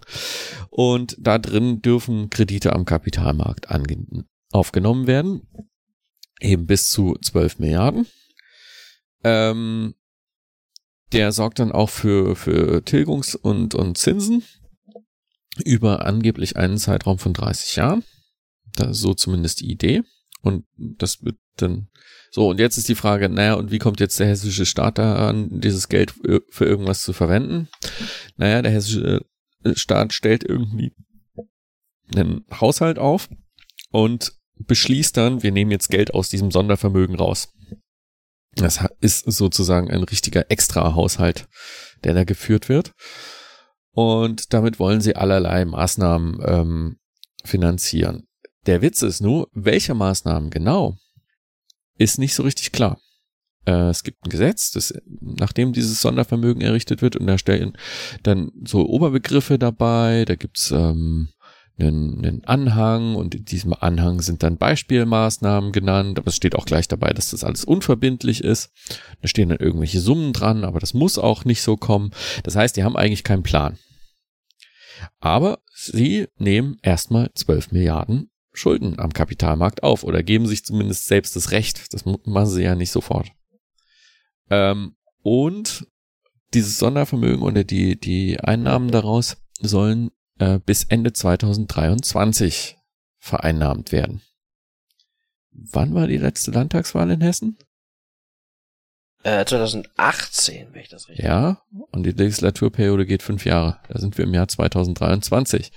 Ja, das ist äh, wahrscheinlich nur Zufall. Nein, ist es natürlich nicht. Aber äh, die hessische Landesregierung versucht sich hier ähm, einen extra Haushalt zu verschaffen, mit dem sie über die Legislaturperiode kommt. Genau. Ich glaube aber, wir müssen da noch mal einhaken und so zwei, drei Sachen klären. Also ich mhm. glaube, das eine ist dieses Konstrukt des Sondervermögens an sich. Und das andere ist dann, was wird eigentlich konkret mit dem Geld gemacht? Ich glaube, mhm. das sind zwei unterschiedliche Sachen. Das eine ist, okay, warum macht man das, so ein Sondervermögen? Ähm, das ist, glaube ich, relativ easy. Wir haben in Hessen halt so eine vermalendeite Schuldenbremse. Ähm, die kann man aufheben bzw. aussetzen. Dazu braucht es aber im Parlament eine Zweidrittelmehrheit. Jetzt hat in der, Regi äh, in der Regel so eine Landesregierung keine Zweidrittelmehrheit im Parlament, muss dann also immer mit der Opposition irgendwie in Verhandlung gehen, damit irgendwie diese Aussetzung der Schuldenbremse bewilligt wird, sonst kann man keine Kredite aufnehmen, bla bla bla. Das ist alles total schwierig, anstrengend, kompliziert. Also lagert man die Kreditaufnahme quasi in dieses Sondervermögen aus. Das heißt, man muss nur, wenn man ähm, dieses Sondervermögen bilden möchte, einmal die Schuldenbremse aufheben oder aussetzen und danach kann man sich quasi aus diesem Topf immer wieder ähm, bedienen und Gelder in seinen Haushalt überführen. Ich würde ja mal sagen, das ist natürlich aus Regierungssicht total sinnvoll, weil man sich dann eben auch nicht, also nur einmal mit der Opposition rumärgern muss und nicht bis 2023 jedes Jahr. Ähm, zum anderen muss man aber auch einfach sagen, das ist natürlich die smarteste Möglichkeit, um diese vermalendeite Schuldenbremse zu umgehen. Ich würde sagen, eine linke Landesregierung würde das wahrscheinlich nicht anders machen. Wenn, wenn sie die Schuldenbremse nicht aus dem Gesetz wegkriegt, dann guckt man halt, wie man sie mit Tricks, juristischen Tricks einfach umgehen kann. Ja, also dadurch, dass man diese, diese Ausnahmeregelung der Schuldenbremsen nimmt, nimmt, umgeht man sie ja nicht so, so wirklich. Ähm, mit dieser Zweidrittelmehrheit, das ist ehrlich gesagt ein, ein Kuriosum, weil es ist also in einem einfachen Gesetz geregelt, dass nur mit einer Zweidrittelmehrheit ähm, die Ausnahme von der Schuldenbremse festgestellt werden kann. Das Gesetz selber kannst du aber natürlich mit einfacher Mehrheit ändern. Also das wäre die andere Möglichkeit, dieses äh, Gesetz einfach zu ändern und zu sagen, dann machen wir jetzt so eine einfache Mehrheit draus. Ähm, und dann brauchst du auch diese Zweidrittelmehrheiten nicht mehr. Gleichwohl hast du recht, ähm, es erspart einem natürlich so einiges an Diskussionen, auch für die nächsten Jahre. Zumindest sieht es erstmal so aus. Ob das so kommt, müssen wir mal gucken. Weil ja. wenn die Wirtschaftslage 2023 Bombe ist und die Steuereinnahmen sprudeln und die nehmen immer noch Geld aus diesem Sondervermögen, dann wird es unangenehme Fragen geben. Da kann man sich auch sicher sein. Ja, aber erstmal glaube ich, kann man schon sagen, allein, dass man so einen Schritt gehen muss, zeigt ja einfach, ne, die Schuldenbremse ist an der Stelle gescheitert und muss einfach dringend weg. Ähm, das ist, glaube ich, das beste Eingeständnis dafür. Ähm, ich glaube, was man vielleicht auch noch kurz sagen muss, ist natürlich irgendwie auf der Negativseite, ähm, in dem das, das Parlament natürlich Kontrolle verliert über die Verwendung dieser Mittel, wenn die dann einmal ausgelagert sind in diesen ähm, Sonder dieses Sondervermögen, genau, weil sozusagen die Verwendung der Mittel, wenn ich das richtig verstanden habe, oder weiß das Stefan vielleicht auch nochmal genauer, dann von einer legislativen zu einer exekutiven äh, Entscheidung wird.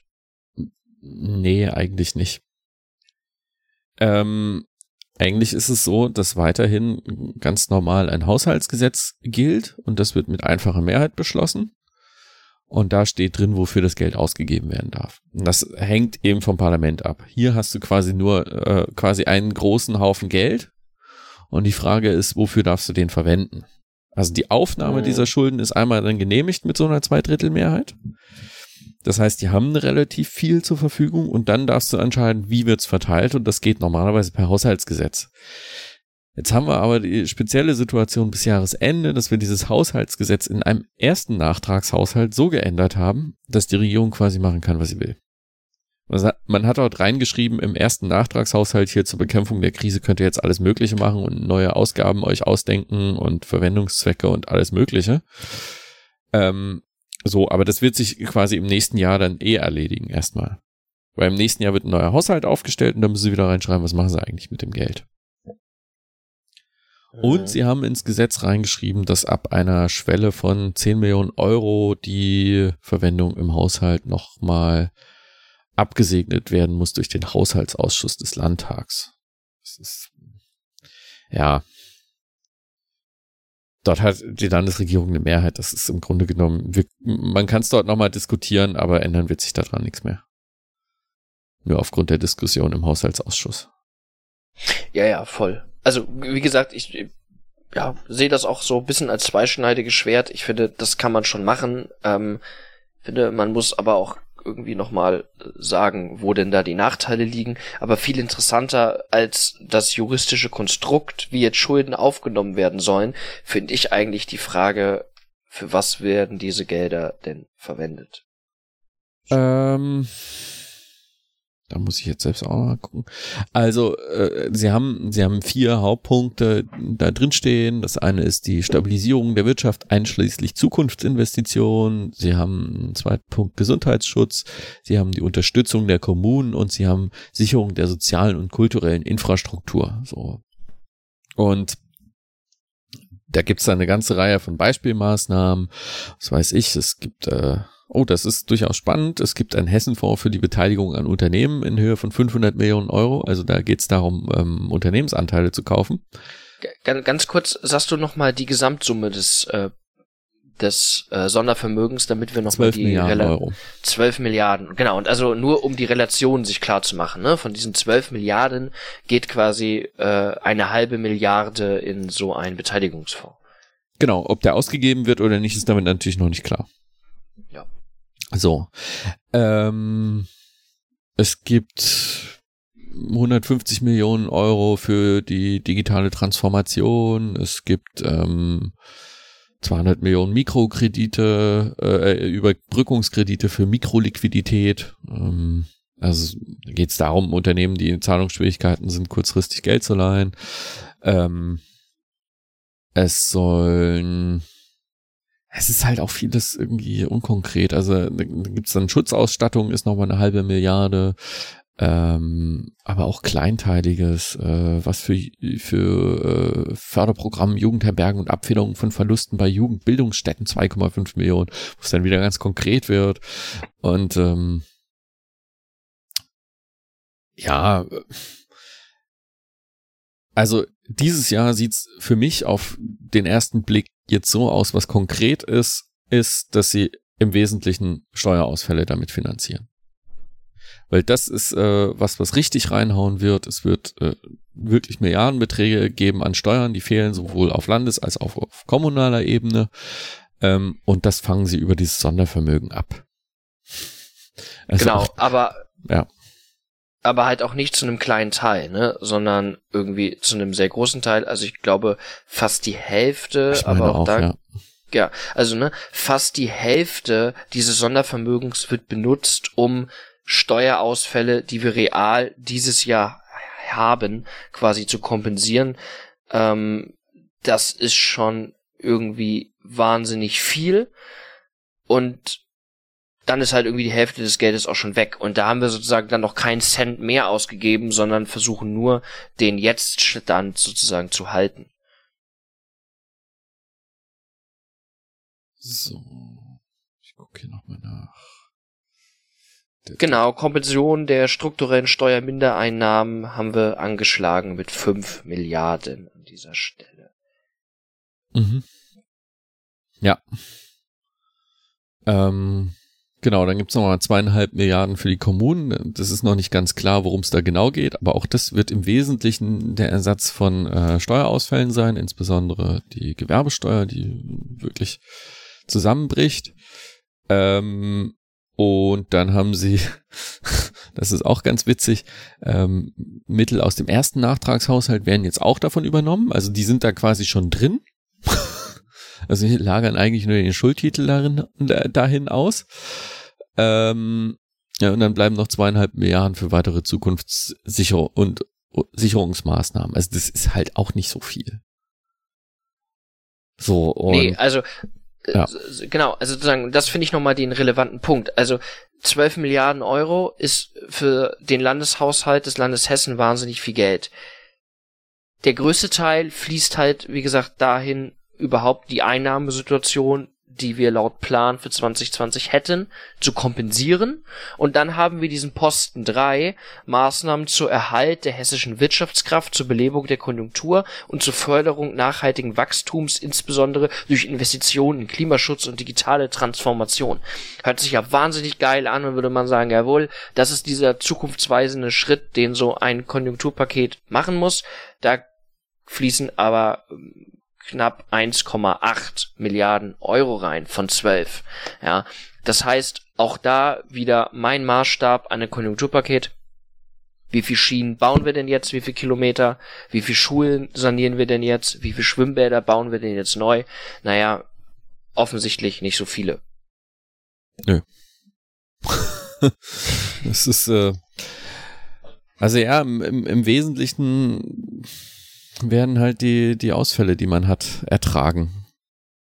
Also, also, das hört sich so lapidar an, aber angesichts der Debatten, die wir eigentlich die letzten zehn Jahre hatten, ist es ähm, schon nicht so schlecht. Man hätte Schlimmeres erwarten können.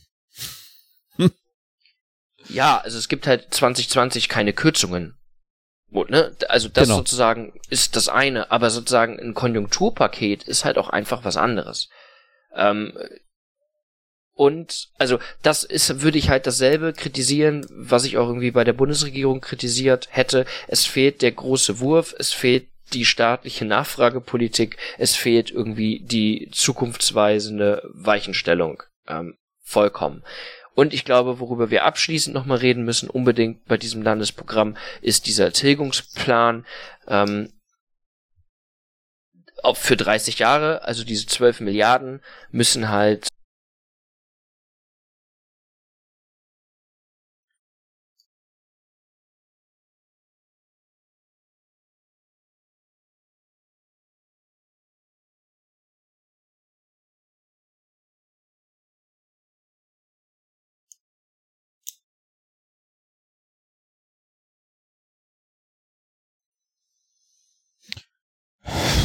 Ja, gut, das ist schwer zu sagen, aber ähm, du, du weißt nicht, wie sich die Steuereinnahmen entwickeln, aber insgesamt äh, beschneidest du dir halt schon die Möglichkeiten, die du dann hast. Also das kannst du jetzt schon sagen.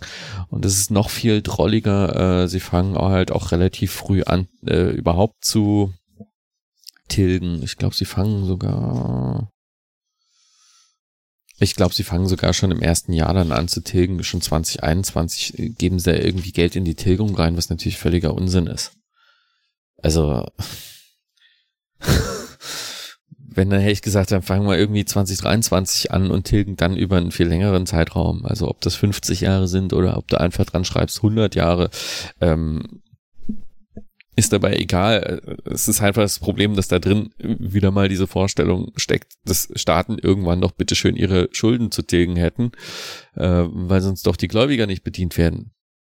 Die werden natürlich trotzdem bedient, nur nimmst du dir halt neues Geld auf dem Kapitalmarkt auf. Der Unterschied ist halt zu einem normalen Verbraucher, so ein Staat sollte in der Regel nicht untergehen einfach. Deshalb macht es auch nichts, wenn man seine Schulden insgesamt nie zurückzahlt, sondern immer nur je, jeweils äh, die Gläubiger ordentlich bedient. Ja. Ja, gut. Ja.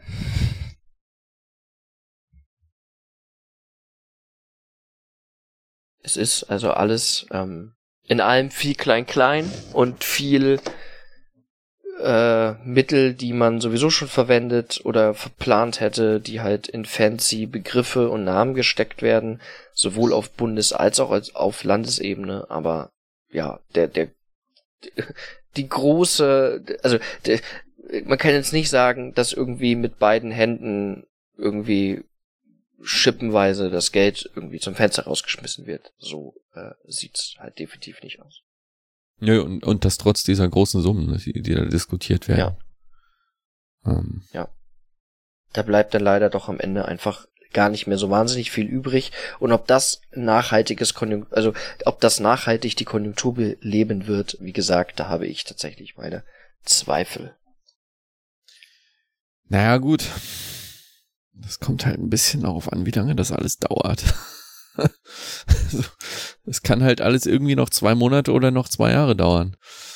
wenn das noch zwei Jahre dauert, ähm, dann hilft dir wahrscheinlich auch das beste Konjunkturpaket nicht. Also, ich glaube, die fahren erstmal eigentlich auf Sicht und eigentlich gucken die erstmal, dass sie sich jetzt irgendwie bis zum Jahresende alle retten, sowohl auf Bundes- als auch auf Landesebene. Ähm, und hoffen, dass es dann irgendwann Mitte nächsten Jahres besser wird. So.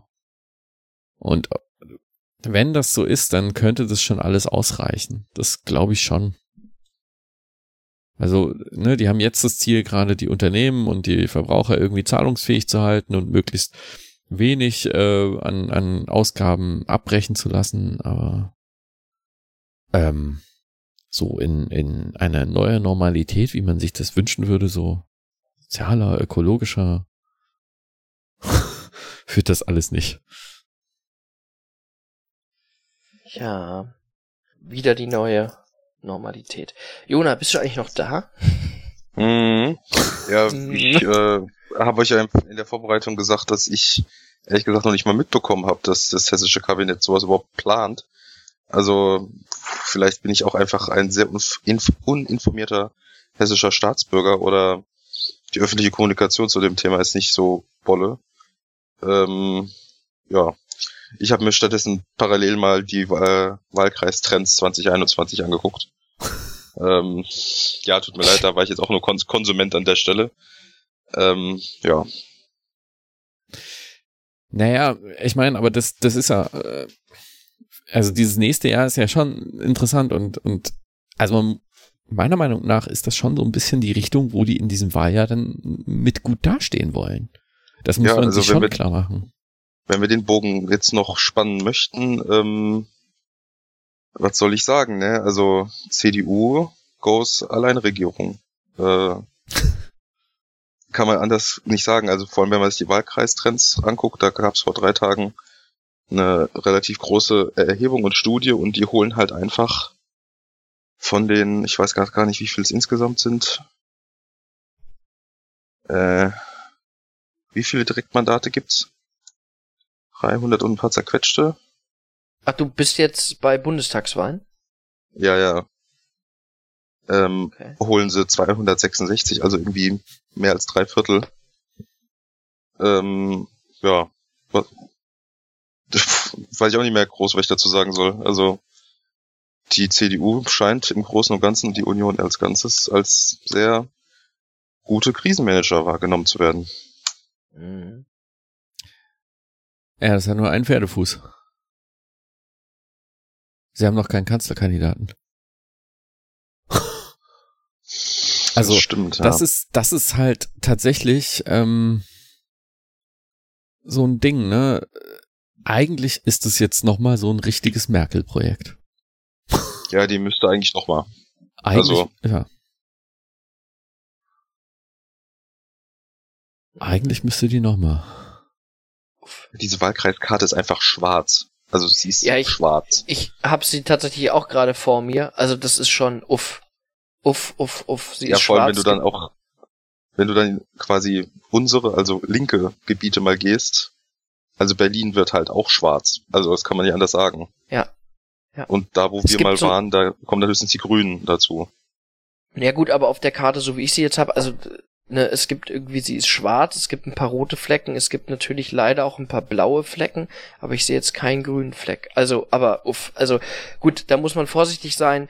Ähm, Umfragen sind immer eine Momentaufnahme. Wir haben ähm, noch vor zwei noch Monaten ja, genau. Und wir haben noch vor zwei Monaten aber über einen Kanzlerkandidaten Robert Habeck diskutiert mhm. und über die Frage, wird es, wird Habeck Kanzler einer Mitte-Links-Regierung oder doch schwarz-grün oder vielleicht sogar grün-schwarz und also so, ne? Und wenn man sich die Umfrageergebnisse der Grünen aktuell anguckt, sind diese Debatten auch einfach lange vorbei und es ist klar, dass es, äh, ne, also klar, dass stabil die CDU, CSU aktuell vorne liegt. Also auf sowas tatsächlich würde ich ein Jahr vor der Bundestagswahl noch nicht so wahnsinnig viel geben. Bis dahin kann noch sehr, sehr viel passieren. Das haben wir, glaube ich, in den letzten Wochen ähm, gesehen. Das ist tendenziell richtig, aber erstens würde ich sagen, so Wahlkreiserhebungen sind doch schon relativ spannend, weil sie halt auch mal äh, Bundesstimmen aus der Region sind. Das sieht man nicht so häufig als Prognose. Und zweitens ähm, hat Stefan ja auch den richtigen Punkt schon gemacht. Wir wissen einfach nicht, wie lange Corona noch geht. Also wenn das jetzt einfach noch, noch eine Welle gibt und nochmal ein Lockdown und ich meine, ein Jahr kann auch sehr kurz, kann auch sehr kurz sein. Ja, es ist, das, das wird alles total. Also ich, ich halte die Situation auch für ziemlich unvorhersehbar, ähm, weil du wirst eine ganz schwere Wirtschaftskrise haben. Das ist bei den Leuten ja auch noch nicht angekommen. Ich meine, wir sehen jetzt erst gerade die Berichte darüber, dass Unternehmen äh, planen, Stellen abzubauen bei der Lufthansa, bei Condor heute wieder die Meldung, wieder 1000 Stellen, die sie äh, streichen wollen. Ähm, das wird alles noch ankommen und im Moment merken die Leute das so noch nicht. Aber das Krisenmanagement, wie es jetzt wahrgenommen wird, ich glaube, das reflektiert sich eben schon in diesen Umfragen. Und die sind ja auch seit Wochen so, wenn, also ich habe hier so, so einen längerfristigen Wahltrend, ähm, das, da, da siehst du halt, dass das eigentlich mit Beginn dieser, dieser Pandemie aufwärts für die CDU und abwärts für die Grünen ging. Und für die AfD auch. Mhm. Ja, in den Prognosen ist äh, die AfD in Westdeutschland tatsächlich auch raus. Also die ist unter 5 Prozent.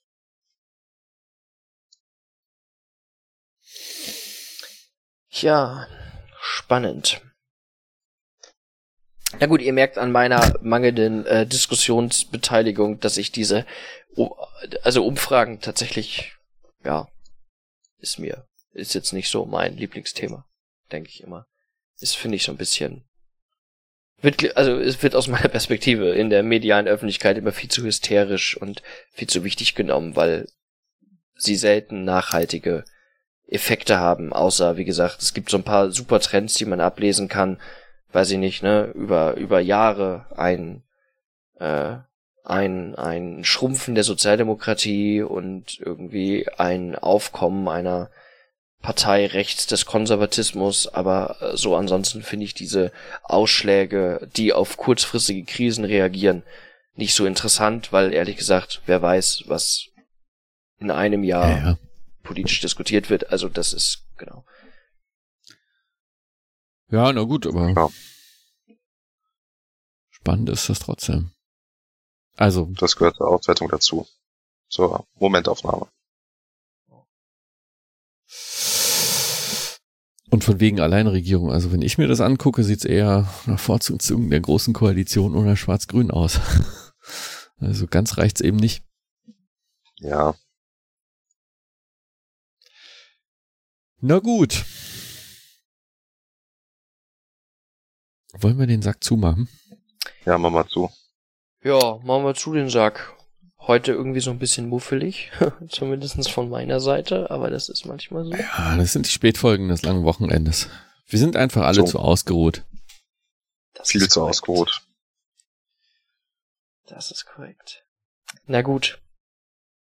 Ich hoffe, wir können demnächst mal wieder ähm, so via wie äh, aufnehmen. Ähm, das ist jetzt ja schon mal ganz gut, dass Jona nicht mehr ganz im strukturschwachen Raum ist und zumindest Internet hat, aber irgendwie fehlt mir der das persönliche Gespräch dann doch. Vielleicht könnten wir da mal drüber nachdenken, wie wir äh, in einem Raum sitzend Corona-Abstandsregelung wahrend einen Podcast produzieren. Oder im Freien. Oder im Freien, ja. Wenn du die Störgeräusche wegkriegst, klar. Ja. Äh. Gucken wir mal. Ähm, ja. Ja. Juti. Tim. Ja, ach so, ich muss jetzt wieder, ich muss ja diesen Satz immer sagen. Das ist, das ist äh, schlimm mit diesem bei der nah an der Zielgruppe argumentieren und so. Oh Gott. Naja, also schreibt uns mal in die Kommentare bei Twitter, bei Instagram und bei Facebook, wie ihr diese Sendung fandet. Und wie gesagt, das Angebot ähm, steht immer. Ähm, macht uns gerne Themenvorschläge und wir werden gerne darüber reden, falls ihr irgendwie interessante Gäste habt, wo ihr sagt, das wäre doch mal schön, mit denen zu einem Thema zu reden, würden wir uns auch da über Vorschläge freuen. Ähm, wir versuchen ja auch immer, uns irgendwie Dinge zu überlegen und wir hoffen, dass das heute nicht zu ökonomisch nerdig war. Okay, dann Macht's mal gut. Jo, bis Adieu. dann. Tschüss.